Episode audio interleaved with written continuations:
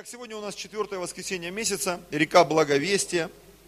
И хотелось бы поговорить о великом призвании церкви, о проповеди Евангелия, о том, что у церкви есть предназначение, которое Бог не отменял уже две тысячи лет. Мы должны идти и проповедовать Евангелие. Мы должны стать солью этой земле, светом этому миру, городом, стоящим на вершине горы, светилами лучезарными среди строптивого развращенного рода. И у нас очень много-много-много-много-много статусов, людьми призванными возвещать совершенство и так далее, и так далее, и так далее. Это все связано с великим поручением. Аминь. И вот тема моей проповеди сегодня называется «Божественный стиль». Божественный стиль. Первое место, с которого мы начнем, оттолкнемся, это Деяние, 4 глава, 13 стих. Э, простите, не 13, с 9 стиха по 13. Деяние 4, с 9 по 13. Тогда Петр, исполнившись Духа Святого, сказал им – начальники народа и старейшины израильские.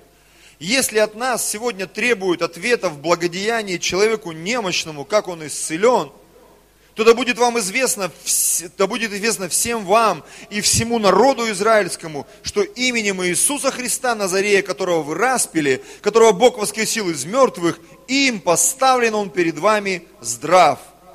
Аллилуйя. Он есть камень пренебреж, пренебреженный вами зиждущими, но сделавшийся главой угла, и нет ни в ком ином спасения, ибо нет другого имени под небом данного человеком, которым надлежало бы нам спастись. Видя смелость Петра и Иоанна, и приметив, что они люди не книжные и простые, они удивлялись, и между тем узнавали их, что они были с Иисусом. Они что-то там натворили, давайте назовем это так. Они что-то сделали, что вызвало, вызвало фурор. Народ начал сбегаться. Там сидел от чрева матери хромой, по-моему, там, да, какой-то у красных ворот. И написано, в час э, молитвы 9 Петр и Иоанн, они шли в храм, увидели этого человека, который не ходил там или хромой был, я уж не помню там подробностей. И он ждал чего-то этих милостыней. А Петр ему сказал, золота и серебра нет, но что имею, даю, встань и ходи. И он вскочил, начал ходить, прыгать, бегать. Люди увидели чудо, потому что многие его знали. Народ начал сбегаться, начальники. То есть начался такой э, вселенский переполох. И здесь между строчек, там, скажем так, мы видим какие-то вещи. Что, видя смелость Петра и Иоанна, и приметив, что они люди не книжные и простые, они удивлялись, между тем узнавали, что они были с Иисусом. Во всем этом переполохе, во всей этой простоте, некнижности этих людей, да, многие заметили какой-то интересный стиль, как будто они где-то это уже видели. А видели это тогда, когда Иисус ходил по этой земле и творил чудеса. Аминь. Они в этих простых и некнижных людях увидели то, что они видели в Иисусе Христе, Сыне Божьем. То есть эти люди, они были продолжателями вот этого божественного стиля.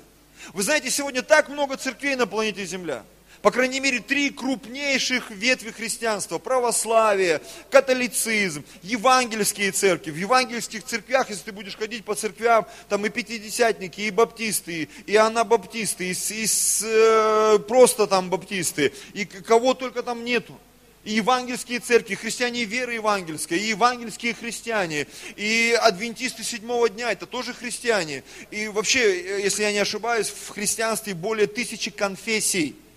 И каждый претендует на какую-то свою уникальность. И сегодня, размышляя об этом и готовясь к проповеди, я вдруг понял, неважно, что ты делаешь в церкви какие твои песни, какой ход служения, есть там шапки на служении, нет шапок на служении, есть платочки на служении, нет платочков на служении, есть крестики на служении, нет крестиков на служении, есть свечки, маленькие, большие, толстые, худые, короткие, длинные, неважно.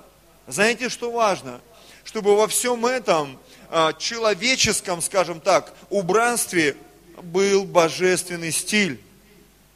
Это то, к чему мы должны с вами стремиться, братья и сестры. Потому что у церкви есть божественная функция. Неважно, как она выглядит, как она называется, как устроен храм или здание, есть купола, нет куполов, повернуто не на восток, не повернуто не на восток, каким боком это все. Я помню, у нас там в Сибири строили храм, один православный, и потом что-то там, какой-то опять начался переполох, и мы долго не могли понять, что там произошло. Оказывается, потом выяснили, что его построили там не по канону. Ну, грубо говоря, там к лесу передом, к народу задом. Что-то там не так поставили, там кости не по тот угол положили. То есть какие-то там каноны не соблюли, и вроде как бы народ не стал туда ходить, потому что вот храм неправильно построен.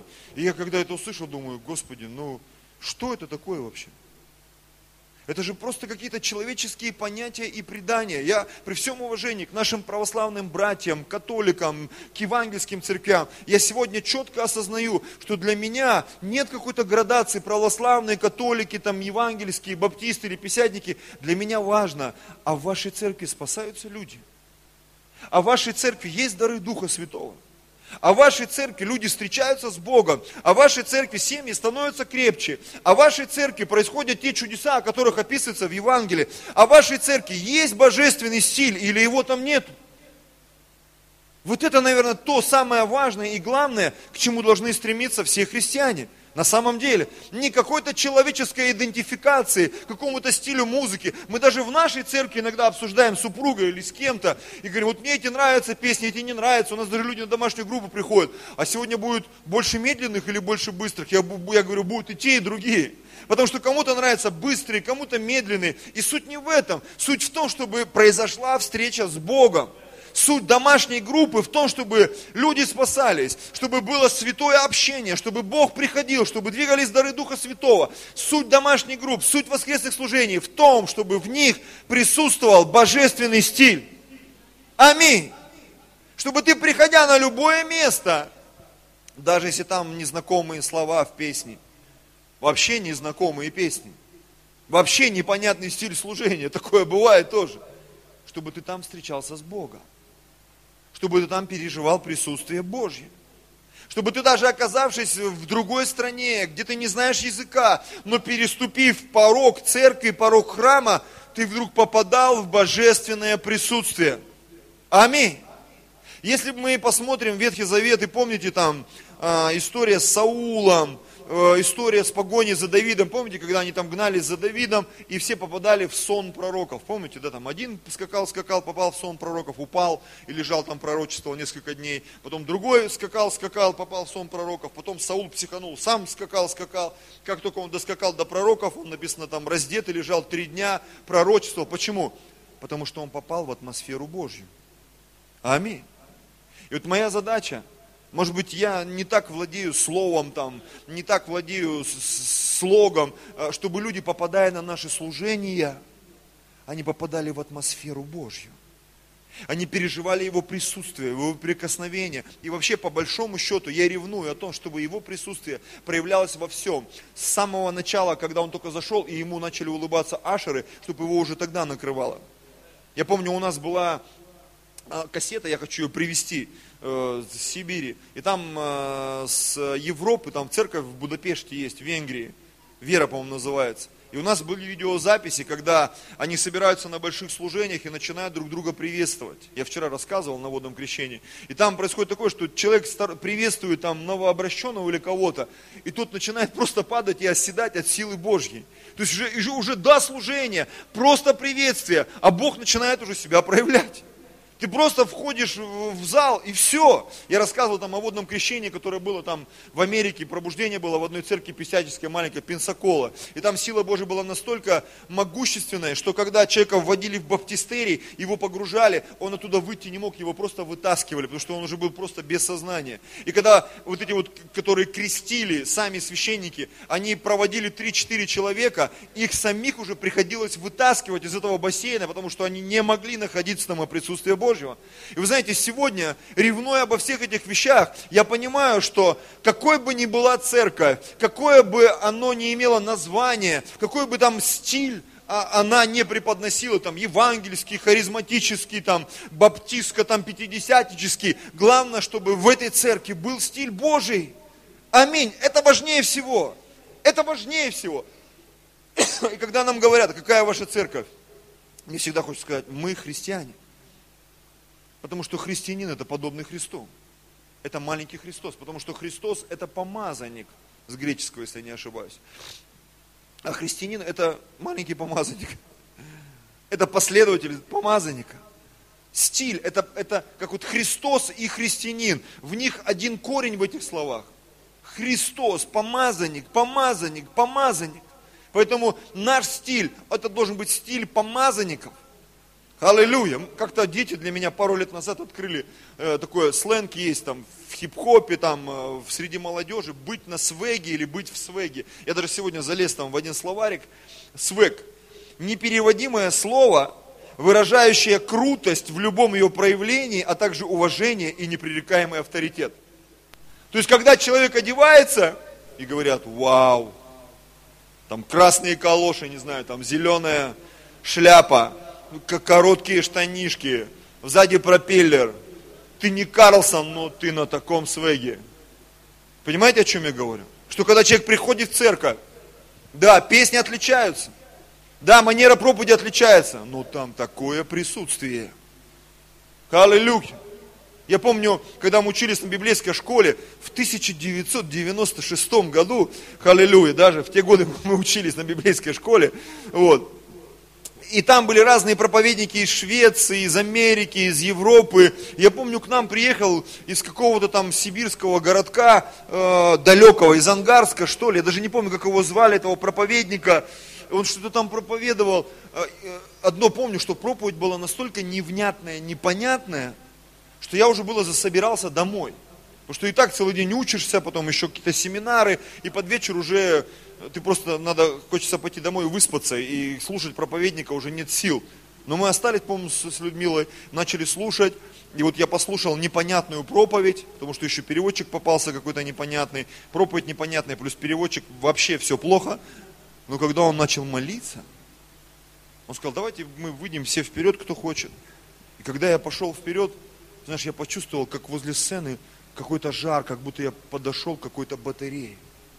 И когда этот проповедник возложил на меня руки и начал молиться, я просто начал рыдать. Я вдруг понял, что, возможно, в его словах для меня не было логики. Но что, в том, что он делал, было столько свега, да, используя современный стиль, что я понял, что мне нужно было отсидеть эту проповедь для того, чтобы в конце получить то, что мне нужно было получить. Как священники в храме Соломона, которые освещались без различия отделов. Каждый освещался в своем. Музыканты в своем, хост там бригада в своем, охранники, ашеры в своем, певцы в своем, э, те, кто поет, музыканты, левиты, то есть все без различия отделов освещались на своем уровне. Но когда они пришли в храм, когда началось служение, когда они начали играть как один, петь как один, написано, облако опустилось. И облако являлось доказательством того, что в жизни этих людей все правильно. Что то, что они сделали, это было правильно. Они правильно играли, они правильно пели. Может быть, кто-то зашел со стороны из вас с нами и сказали, ну это не мой стиль. Это слишком быстро. Это слишком медленно. Это слишком громко как-то на сцене одеты слишком по-монашески, а кто сказал, это слишком открыто они одеты. То есть для каждого из нас был бы повод приткнуться и усомниться. Понимаете? Но Бог на всем этом поставил свою печать. И сегодня я понимаю, что доказательством правильности церкви является не какая-то идентичность с моей верой или с моим стилем или моим пониманием веры. Идентификацией церкви, правильностью церкви является Божье присутствие. Аминь. Божье присутствие, спасенные люди, исцеленные люди, чудеса, которые приводят к спасению, не просто чудеса, которые выворачивают карманы людей, которые приходят на служение, но чудеса, которые приносят исцеление, спасение, финансовые чудеса. Вот это является доказательством божественного стиля. Аллилуйя! Это то, к чему мы должны с вами стремиться, братья и сестры. Аминь, аминь, аминь. Евангелие от Иоанна, 13 глава, 35 стих. И Иисус, благословляя своих учеников, сказал такую вещь. Потому узнают все, что вы мои ученики, если будете иметь любовь между собой. Знаешь, любовь это такой очень интересный инструмент, ресурс, если хочешь, который очень сложно подделать. У американцев есть такая поговорка. Иногда, говорит, смотришь на брата, и сложно понять, то ли он зубы сушит, то ли улыбается. В манере в американской принято улыбаться всегда. Наши русские, они тебя встречают, нахмурив брови, но если ты немножко выпьешь с ними, познакомишься, это открытая душа. У американцев все с точностью да наоборот. Тебе будут улыбаться до последнего момента, но как только ты начнешь сближаться, ты можешь получить жесткий отпор. Так вот, к чему я все это говорю? К тому, что состояние любви, его очень сложно держать долго, открытым и теплым, если ты не имеешь этой любви. Ты можешь поулыбаться какое-то время, но до первой серьезной ссоры или разборки. Понимаете? И там, где нет любви, там начинается проявление другого формата. Я помню, читал какую-то книгу о взаимоотношениях между мужчинами и женщинами, и автор пишет, говорит, мы с моей супругой ехали в машине одних наших знакомых, которые нам клялись и божились, говорит, что у них вообще никогда не бывает ссор. И вот однажды мы возвращались с ними откуда-то, с какого-то ресторана или события, говорит, и у них началось то, что они называют отсутствием ссор, говорит. И нам хотелось прикинуться там ветошью, зонтиком, чем-то, как будто нас нет в машине. Потому что то, что они называют отсутствием ссор, это, это была такая ссора, что просто хотел сказать, остановите, мы выйдем. Остановите, видите, надо выйти. Аллилуйя. И там, где есть любовь, настоящая любовь, проявление любви в заботе, в покровительстве, в решении вопросов. Иисус сказал, вас будут узнавать по божественному стилю, по наличию любви в ваших взаимоотношениях, по способности покрывать нужды человека, по способности решать его проблемы, молясь за него, благословляя его. Это то, к чему нам нужно стремиться. Церковь будет узнавать по любви. Я много раз приводил один из примеров, как э, один служитель с другим служителем оказался где-то там в церкви на Гавайях, там что ли. Это был сын одного из людей Божьих, Лестера Самрала. И когда, говорит, мы слушали проповедь, Гавайи или какой-то из островов там в Тихом океане, и говорит, я поймал себя на мысли, что его проповедь настолько проста, что мне даже ее слушать не хочется. И я сказал э, сыну Лестера Самбрала, какая простая проповедь. А говорит, церковь была большая, там несколько тысяч человек. И говорит, э, по-моему, Стивен звали его, э, это старший или средний сын Лестера Самбрала. И он, говорит, улыбнулся и ответил мне, говорит, знаешь, когда я первый раз прилетел с папой в эту церковь, и я слышал проповедь этого пастора, говорит, я своему папе Лестера Самбралу задал тот же самый вопрос, говорю, папа, такая простая проповедь, почему здесь так много людей? И говорит, мой папа Лестер Самбрал, он улыбнулся и ответил, говорит, ты знаешь, сынок, чтобы церковь была большая порой, нужно просто любить людей. Просто любить людей. И, возможно, твои проповеди будут казаться такими простыми, не так сильно назидающими. Там в них много воды, молока, как покажется более духовным там, христианам и так далее. Да? Но когда есть любовь, люди будут просто приходить из-за любви. Просто потому, что ты кому-то нужен. Просто потому, что кто-то рад тебя видеть. Почему? Это божественный стиль, братья и сестры. Аминь. И когда порой мы проповедуем на улицах, ты знаешь, людям нужна любовь, написано, иных страхом спасайте, кому-то будьте рассмотрительны с любовью. Люди будут узнавать нас из-за любви. Люди будут чувствовать любовь, когда ты будешь проявлять ее. Может быть, ты будешь говорить что-то несвязанное, невнятное, непонятное, но будешь делать это в любви. Люди скажут, я ничего не понял, ну так красиво говорил, а? Пойду схожу, посмотрю, что там происходит у них. Что происходит у них в этой организации. Аллилуйя. Следующее место это Иоанна 5.19. Но Иисус, э, 5 глава, 19 стих. На это Иисус сказал, истина, истина говорю вам, Сын ничего не может творить сам от себя, если не увидит Отца Творящего. Ибо что творит Он, то и Сын творит так же. Ибо Отец любит Сына и показывает Ему все, что творит Сам, и покажет Ему дела больше всех, так что вы удивитесь, ибо как Отец воскрешает мертвых и оживляет, так и Сын оживляет, кого хочет. Я хочу вот из этого прочитанного мною момента взять одну очень интересную мысль. Чтобы иметь божественный стиль в своей жизни, у тебя должны быть отношения с Богом. Сложно иметь божественный стиль, не имея личных, живых и реальных отношений с Богом. Забегая вперед, скажу, что если вы читали Деяния, вы помните, что были места, где прям было видно, как ученики чуть ли не один в один сделали то же самое, что сделал Иисус. Помните? Петр воскресил мертвую девушку, он пришел, как однажды Иисус пришел и воскресил мертвую девушку, помните, да? Там несколько дней прошло. То есть там были чудеса, которые как бы дублировали то, что сделал Иисус.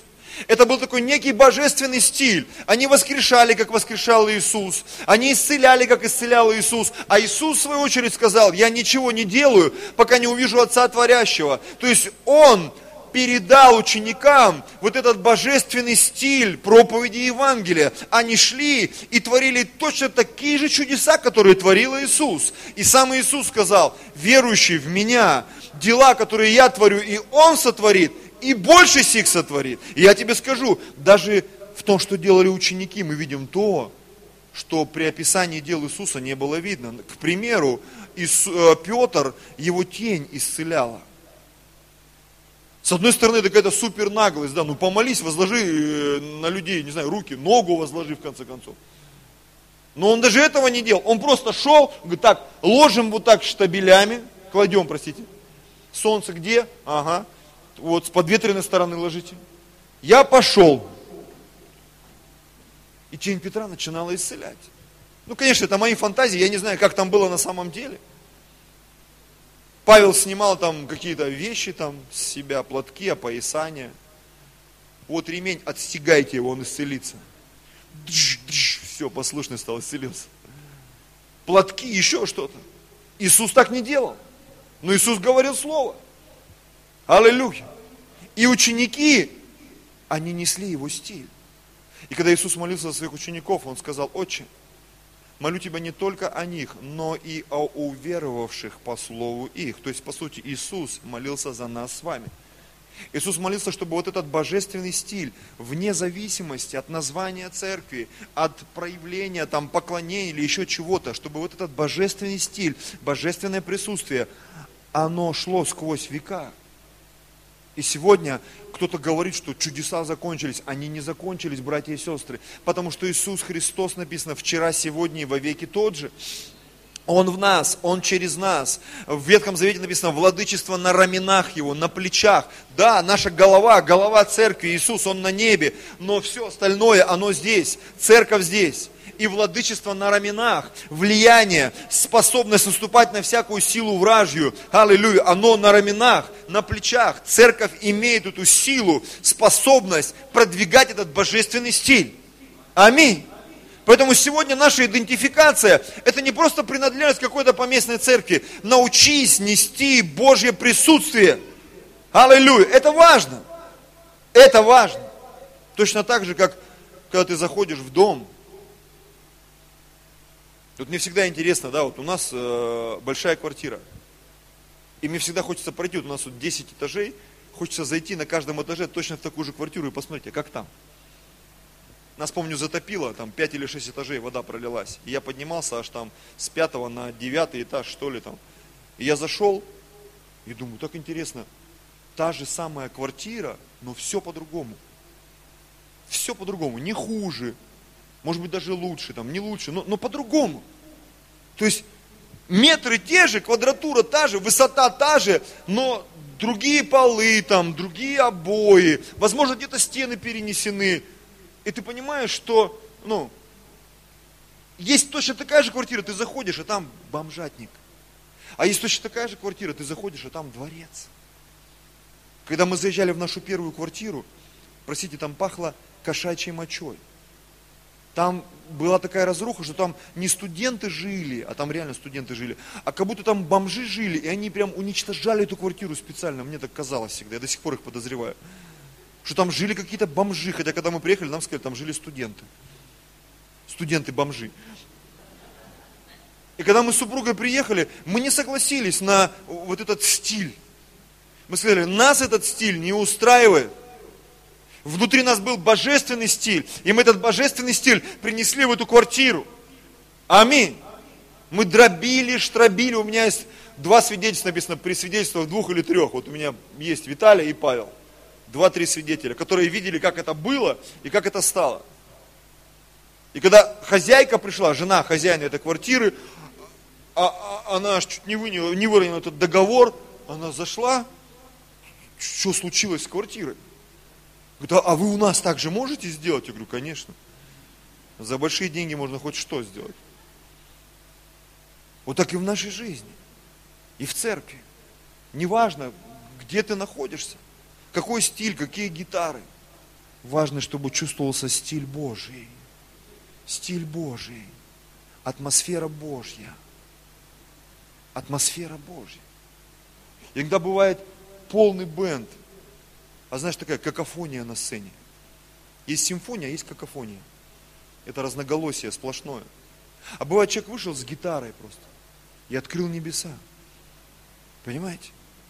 Просто открыл небеса. Просто в одного на синтезаторе такое сыграл, что зал обрыдался. Аллилуйя. Бывает куча проповедников, и один друг друга перебивают. Знаешь, как вот есть две нации очень хорошие, не буду говорить. Вот одна про другую говорят, говорят, они не поют, они друг друга перебивают. Знаете, да, такие стили в горах есть. И это не поют красиво. И вот одна нация по другой говорит, они не поют, они друг друга перебивают. И вот иногда прославление такое бывает.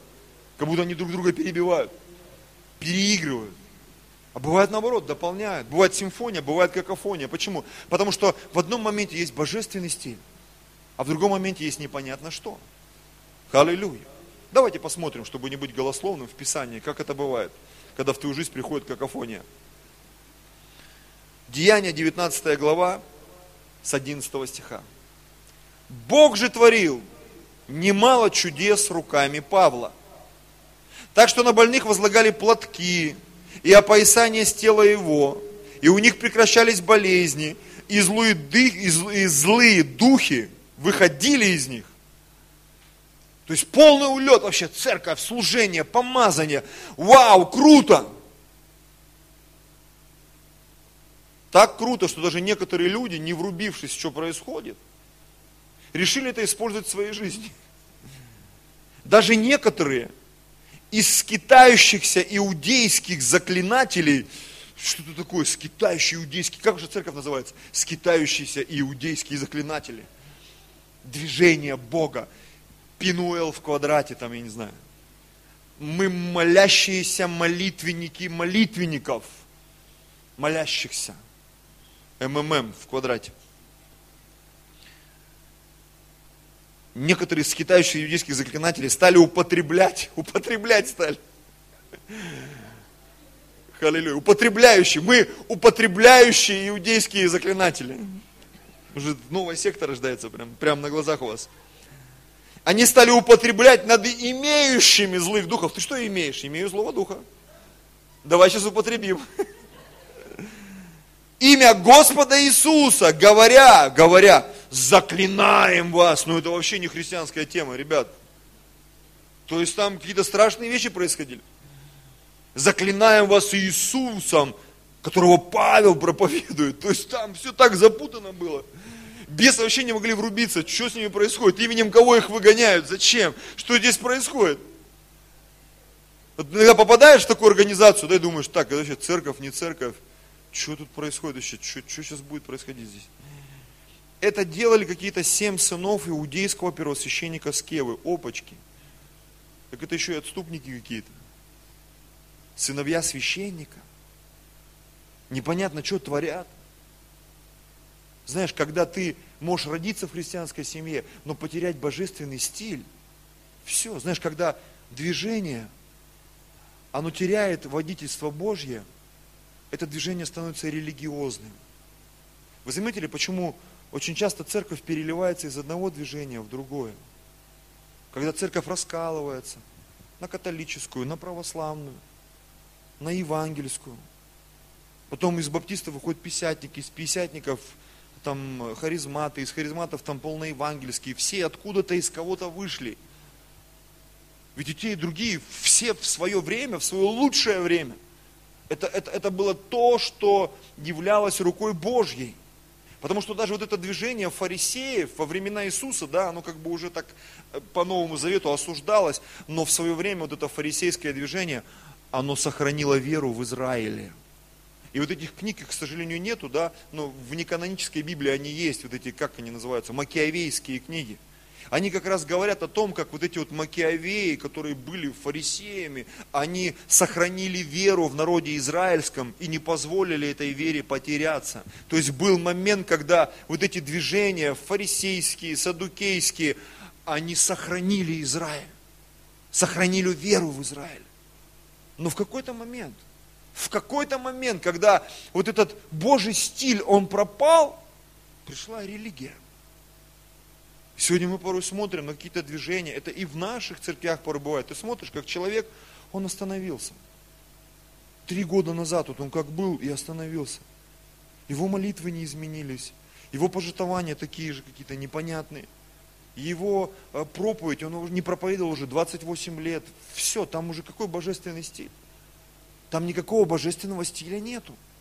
Там живут сыновья священника Скевы, которые непонятно, что там делают, употребляют над имеющими злых духов. Чего там употребляют они? Чего ты там употребляешь? Хватит употреблять. Войди в Божье присутствие, в Божье водительство, в Божье покровительство. Пусть твоя жизнь будет носителем божественного стиля. Аминь. Не важна одежда, не, не важен там, может быть, скорость прославления, быстрая, медленная, громкая или нет. Важно, чтобы в этом прослеживался божественный стиль. Чтобы люди спасались, чтобы люди исцелялись, чтобы люди освобождались, чтобы праведность, мир, радость в Духе Святом были. Вот к чему мы должны стремиться. И вот смотрите, это делали какие-то семь сынов иудейского первосвященника Скевы. Но злой дух сказал в ответ – и Иисуса я знаю. И Павел мне известен. А вы кто, ребят? У Иисуса и Павла был божественный стиль, который был узнаваем и небесными, и земными, и преисподними. В чем было отличие Иисуса и Павла от этих людей? Потому что сбоку, со стороны можно было посмотреть, что, в принципе, они говорят одни и те же вещи молятся вроде бы так же, слова похожи, и песни вроде бы похожи. Знаешь, я однажды был в одной церкви, в Москве, не буду говорить какой, да, и они запели песню, такую вот новопоколенческую, скажем так, ну, не будем хвастаться, да, трясти перьями и хвостами, но вот все равно отличается стиль нового поколения, согласитесь. И вот в этой церкви запели новопоколенческую песню. И вот я стоял, слова до боли знакомые – но вот та атмосфера, которую я ловил, когда я пел эту песню в новом поколении, в Риге, грубо говоря, или где-то еще, этой атмосферы не было. Знаешь, этой песни побрили усы. Простите за мой, может быть, жесткий жаргон, эту песню кастрировали. Она потеряла божественный стиль. И я стоял, думал, ё-моё, а где этот огонь? А где эти искры, которые должно вот эта, вот эта песня выдавать? А где это? А это должно быть, братья и сестры. Нас должны узнавать, что мы с Иисусом.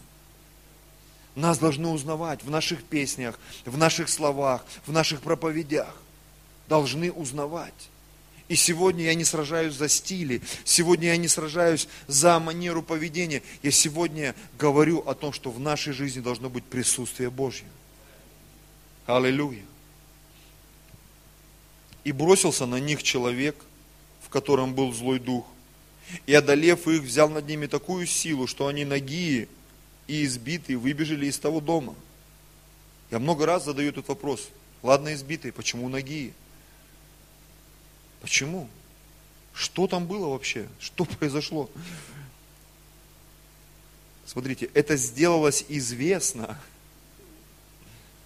Если бы не ноги были, наверное, бы не так известно сделалось всем живущим в Ефесе, иудеям и еленам. То есть не только христиане узнали, но и не христиане, да?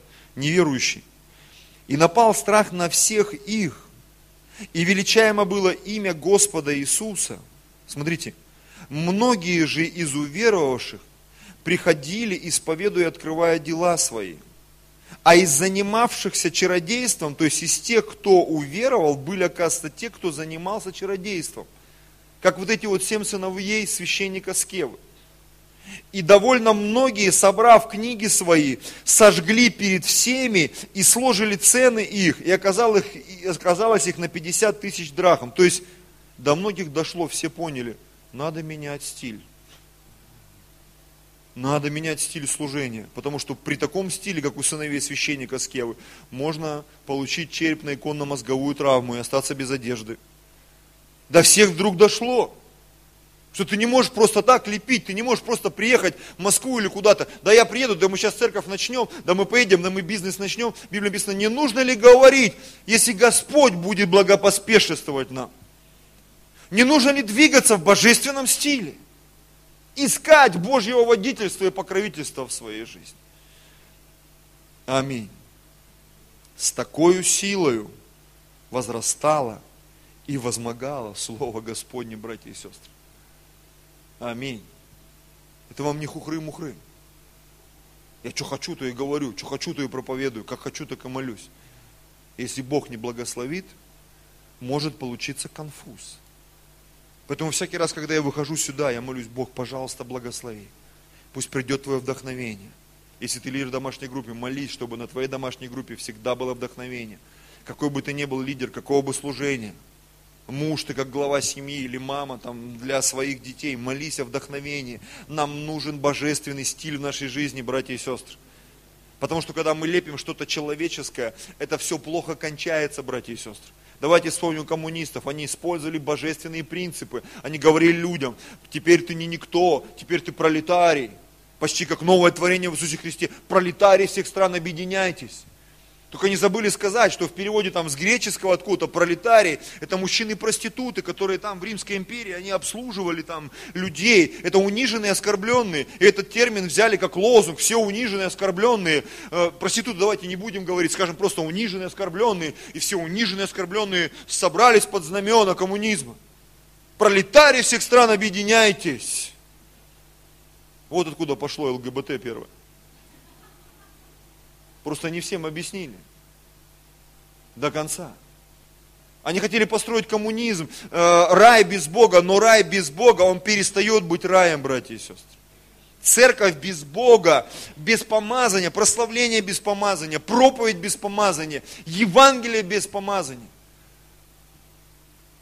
Она перестает, поэтому многие из нас разочаровываются. А я пошел на улицу, а мне там по щам надавали трактаткой. Я хотел трактатку дать, а мне трактатку отдали назад, помятую. Еще одна история неприглядная. Деяние 8 глава, 4 стих. Между тем, рассеявшиеся ходили и благовествовали Слово – Народ единодушно внимал тому, что говорил Филипп, слыша и видя, какие он творил чудеса. Ибо нечистые духи из многих одержимых ими выходили с великим воплем, а многие расслабленные и хромые исцелялись. И была радость великая в том городе. Что это? Божественный стиль. Церковь в огне, в помазании, проповедуют слово, люди исцеляются, церковь растет, спасение, распространение. Где-то рядом – не сыновья священника Скева, так похожие персонажи. Читаем. Находился же в городе некоторый муж именем Симон, который перед тем волхвовал и изумлял народ самарийский, выдавая себя за какого-то великого. Сим Солобим Бракадабра, в общем, фокусы показывал. А внимали ему, потому что он немалое время изумлял их волхвованиями, лапшу на уши вешал от души, прям ведрами насыпал. Но когда поверили Филиппу, благовествующему о Царстве Божьем и о имени Иисуса Христа, то крестились и мужчины, и женщины. Аж сам Симон обалдел, уверовал и крестился, и не отходил от Филиппа, видя совершающиеся великие силы знамения, изумлялся. Он все пытался там, как он карту передергивает, что там у него происходит. Он не мог врубиться, что это реальные чудеса. Он думал, что это такой же, как он. Не мог он понять. Знаешь, порой я замечаю, иногда люди в церковь приходят, некоторые, они все хотят врубиться там, ага, деньги собирают, угу, так, он сейчас громко закричал, потом тихо, так, надо вот так деньги, музыка сначала, потом молитва, а потом ведра запускают, так, все, схема понятна. Скажешь, почему я это говорю? Потому что я много раз слышал эти вещи. Люди пытаются всю эту какую-то схему поймать, уловить, чего-то там придумать. Я помню, у нас был один брат, он где-то сейчас опять на, на вольных хлебах. Говорит, а что, я тоже церковь могу начать? Я говорю, начинай. Мне даже будет интересно посмотреть на твоих адептов, да, слово такое модное мы недавно услышали все. Что за люди будут ходить в твою организацию? Мне уже интересно просто. Потому что просто так ты не соберешь людей. Не соберешь, если Бог не благословит. Ты не спасешь, если Бог не благословит. И вот он ходил, ему стало дико интересно. Почему? Его интерес был не божественный, и стиль был не божественный. Находившиеся в Иерусалиме апостолы, услышав, что самаряне приняли Слово Божье, послали к ним Петра и Иоанна, которые, придя, помолились о них, чтобы они приняли Духа Святого – ибо он не сходил еще ни на одного из них, а только были они крещены во имя Господа. Тогда возложили руки на них, и они приняли Духа Святого. Симон же, увидев, обалдев очередной раз, вау! Увидев, что через возложение рук апостольских подается Дух Святой, принес им деньги. Баксы там, не знаю, что там были. Говорят, дайте и мне властью, чтобы тот, на кого я возложу руки, получал Духа Святого. Но Петр, в жизни которого уже была история Анании и Сапфира, я так понял, не знаю, до этого было или после, сказал ему, знаешь, от души, от сердца, серебро твое, да будет в погибели с тобою. Потому что ты помыслил дар Божий получить за деньги. Нет в тебе всем чести и жребия, ибо сердце твое не право перед Богом. Что такое честь и жребий? Это то, о чем говорил Иисус. Идите и молитесь. И когда ученики пошли, они а, передали ученикам, а те ученики передали другим ученикам. То есть божественный стиль, он передавался от человека к человеку, от сердца к сердцу. И когда появлялись какие-то лукавые люди, которые дар Божий начинали использовать в каких-то непонятных целях, это всегда было как пощечина церкви. Знаешь, когда люди Божьи, генералы Божьи, апостолы, они падают, и там показывают, что что там у них там с проститутками, с блудницами, с деньгами, какие-то аферы в церкви, кинутые люди. Это всегда такое позорище для Царства Божьего. Когда жребий достается каким-то нечестивым людям, и они, теряя божественный стиль, вдруг начинают какие-то вещи делать несуразные вообще, принося посрамление церкви. И вот Петр, он увидел, что он не в том стиле работает парень. Он ему сказал, не-не, тебе ни жребия нету, ни чести. Гуляй, отдыхай. Итак, покайся в всем грехе твоем и молись Богу, может быть, отпустит тебе помысел сердца твоего. В помыслах сердца его были неправильные вещи. Он хотел другим стилем двигаться. Ибо вижу тебя исполненного горькой желчи, и в вузах неправды. Представьте. Почему часто люди в церкви, почему вот я в дарах не двигаюсь, почему у меня так мало денег? Потому что есть вещи в твоей жизни. Дай туда денег, дай туда помазание, дай туда смелость и дерзновение. Тебя разорвет, и людей, которые вокруг тебя, ты просто их потравишь. Горький корень, который внутри тебя или кого-то, он может отравить многих. Поэтому Бог в первую очередь, Он внутри нас настраивает этот божественный стиль чтобы тебя большие деньги не порвали, чтобы тебя власть не порвала, чтобы тебя позиция не порвала, чтобы ты продолжал иметь праведность, мир и радость, э, имея деньги или не имея их, проповедуя бомжам там на вокзале или в администрации президента, чтобы твое сердце всегда было чистым и честным, чтобы божественный стиль, он всегда присутствовал в твоем служении. И тогда для тебя не будет никаких ограничений. Вот это очень важно, это для многих из нас откровение. Почему до сих пор ничего не происходит? Копайся в своем сердце. Вникай в себя и в учение, писал Павел Тимофею, занимайся с ним постоянно, ибо так, делая, спасешь себя и слушающих себя. Спасешь. Речь идет о благовестии. Симон же сказал в ответ, помолитесь вы за меня Господу, дабы не постигло меня ничего из сказанного вами. Знаешь, люди иногда боятся того, что мы говорим, но не понимают суть вещей. Они иногда думают, что церковь это как какой-то аппарат с газированной водой. Я пришел, и меня благословят в любом случае. Нет, тебя не благословят в любом случае. За тебя могут помолиться, тебя могут обличить, показать на какие-то твои вещи. Знаете, церковь, она не должна быть такой вот, мы открыты для всех. Мы не для всех открыты. Если какой-то нечестивый придет сюда, он может здесь умереть от Божьего присутствия. Потому что в Библии написано, в Первоапостольской церкви после этого случая с Ананией и Сапфирой начали происходить интересные вещи. Написано, никто из посторонних пристать не мог, но церковь постоянно пополнялась людьми, прилагались спасаемые. Это вообще удивительно. В наших церквях порой приходят люди, думаешь, блин, что за дела? Почему все время какие-то не те приходят? А там вот было так, никто из посторонних не мог пристать, а люди, церковь росла. Почему? Потому что в той церкви был божественный стиль. И вот когда мы с вами, мы включим этот режим благословения в своей жизни, мы вдруг увидим, как вокруг нас начали появляться правильные люди, правильная позиция, правильная работа. Как я это называю? Праведность.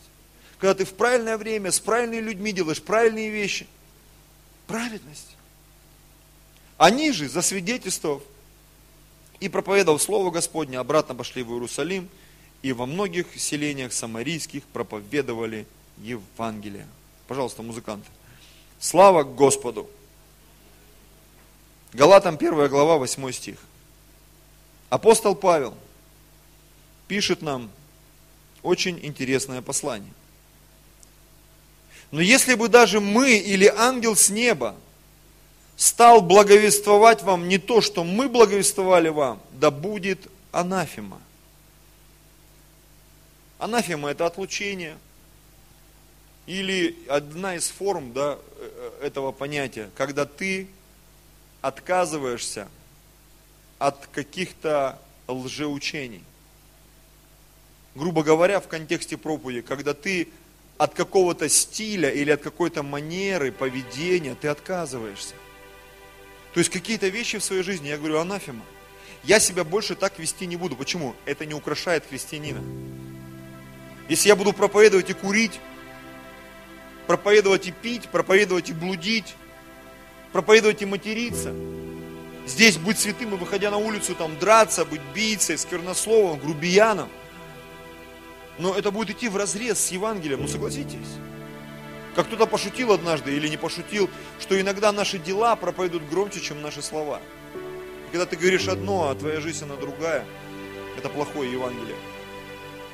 В нашей жизни все должно соответствовать тому посланию, которое Бог поместил в наши сердца, братья и сестры. Как прежде мы сказали, так и теперь еще говорю. Кто благовествует вам не то, что вы приняли, да будет анафема. И вот смотрите, дальше он пишет очень интересные вещи. У людей ли я ныне ищу благоволения или у Бога? Людям ли угождать стараюсь? Если бы я и поныне угождал людям, то не был бы рабом Христовым. И вот дальше он просто делает заявление, апостол Павел. Возвещаю вам, братья, что Евангелие, которое я благовествовал, не есть человеческое. Вы должны научиться проповедовать нечеловеческое Евангелие, братья и сестры. Не Евангелие убеждения какого-то там и так далее. Мы должны научиться проповедовать Христа. Если тебе непонятно, о чем я говорю сейчас, Просто начинай молиться об этом. Сегодня после служения придешь домой и прям молись, и говори, Бог, научи меня проповедовать Твое Евангелие. Проповедовать Твое Евангелие. Пусть Иисус в твоих устах не будет какой-то конфеткой. Приди в церковь, и Бог все тебе даст. Пусть наше Евангелие не будет вот таким вот. Пусть наше Евангелие станет другим. Более понятным, более истинным, более искренним. Чтобы люди не просто бежали, ой, а я пришел, а мне ничего не дали, вы меня обманули. Ты какой-то неправильный Евангелие рассказал. Я слышал, книгу читал одну там про миссионера китайского. Говорит, в, китайцах, в китайских церквях, там, в подпольных, не знаю, как сейчас у нас Вадим был, говорит, вроде все нормально. Был период, когда там за Библию тебя могли просто депортировать, а если ты китаец, тебя за Библию могли посадить просто на много-много-много лет. И у них там была такая поговорка, что ты пришел в церковь, готовься, что в твою жизнь придут гонения, жесткие гонения. Слава Богу, что ты покаялся, ожидай гонений. И многие сказали, буду 300 лет мне это надо, я лучше грешить. нечеловеческое. Евангелие, которое я благовествовал, не есть человеческое. А где ты его взял, апостол Павел? А вот где он его взял, 12 стих. Ибо я принял его и научился не от человеков, но через откровение Иисуса Христа. Такому Евангелию, такому стилю невозможно научиться от людей, но через откровение от Бога.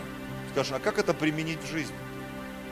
Когда я смотрю на людей, на их ревность, на ревность людей, пасторов, не знаю, апостолов, их веру, их жертвенность, и даже не всегда финансовую, жертвенность жизненную, как они жертвуют собой, своим временем ради близких, ради братьев и сестер, как они готовы служить, как они готовы нести это Евангелие в любое время, в любом месте. И ты понимаешь, за ними стоит Бог. Потому что люди, которые им легко отказаться от воскресных служений, от домашних групп, от жертв, от приношений, от десятин, от общений. Они где-то там всплывают раз в полгода. И ты понимаешь, что в жизни этих людей нет Евангелия, нет божественного стиля. Потому что божественный стиль это когда Слово, оно становится плотью в твоей жизни. Глядя в Слово и на тебя, ты можешь увидеть соответствие. И ты понимаешь, да, в его жизни это Слово стало плотью. Как в жизни Иисуса Слово стало плотью. И Слово стало плотью и обитало с нами полная благодати и истина. Вот он, божественный стиль, братья и сестры. Последнее место, и мы будем молиться. 1 Коринфянам, 2 глава, 4-5 стих. Я назвал э, этот абзац «Стиль Павла». «И слово мое, и проповедь моя не в убедительных словах человеческой мудрости, но в явлении сил, духа и силы. Павел как бы провозглашает, мой стиль проповедовать Евангелие в явлении духа и силы. Чтобы вера ваша утверждалась не на мудрости человеческой, но на силе Божьей. Задача церкви – нести Евангелие в этот мир, чтобы этот мир, он видел Божью силу. Он видел Божью любовь. Он видел Божью святость. Это тот стиль, братья и сестры, к которому мы должны стремиться. Очень часто людям, им проще двигаться какой-то схемой. Вот эту песенку спели, вот такие слова сказали. А я хочу, чтобы мы сражались и стремились к атмосфере. Потому что атмосфера всегда приходит по-разному. Я часто размышлял, почему царь Давид, он назван мужем по сердцу Божьему. Потому что он даже в своих псалмах, он пишет, блажен тот, кто знает, как угодить Богу. Я своими словами трактую этот псалом. Счастлив тот, кто знает, как угодить Богу. И когда Давид сражался, даже в его сражениях, он всегда искал Божьего водительства. Он говорит, Господь, идти ли мне, завоюю? И Бог ему говорит, иди воюй. В другой раз он говорит, я пойду сражаться, можно мне, буду я? Он говорит, иди, но не в лоб, а зайди со стороны там тутовой рощи. И когда услышишь шум, нападай. И у него было много-много таких вещей, когда Бог ему давал какие-то такие моменты интересные, особенные. То есть это был божественный стиль. Божественный стиль. Там с другим царем была история. Когда пришли враги, они их победили. И они сидят, говорят, так, их Бог, Бог долин надо в горах сражаться. И пошли в горах, и им евреи еще и в горах там надавали. Потому что Бог не просто Бог горы, Бог долин. У Бога свой стиль, Он Бог всего. Он везде. Поэтому Бог готов принимать любое прославление, любую церковь. И неважно, рок там, или оперная, или камерная музыка, или вообще люди в ладоши хлопают и акапельно поют толпой по песенникам голубым. Вот. Неважно. Главное, чтобы была атмосфера Божья. Это то, к чему мы должны стремиться, братья и сестры. Давайте склоним свою голову. Драгоценный Господь.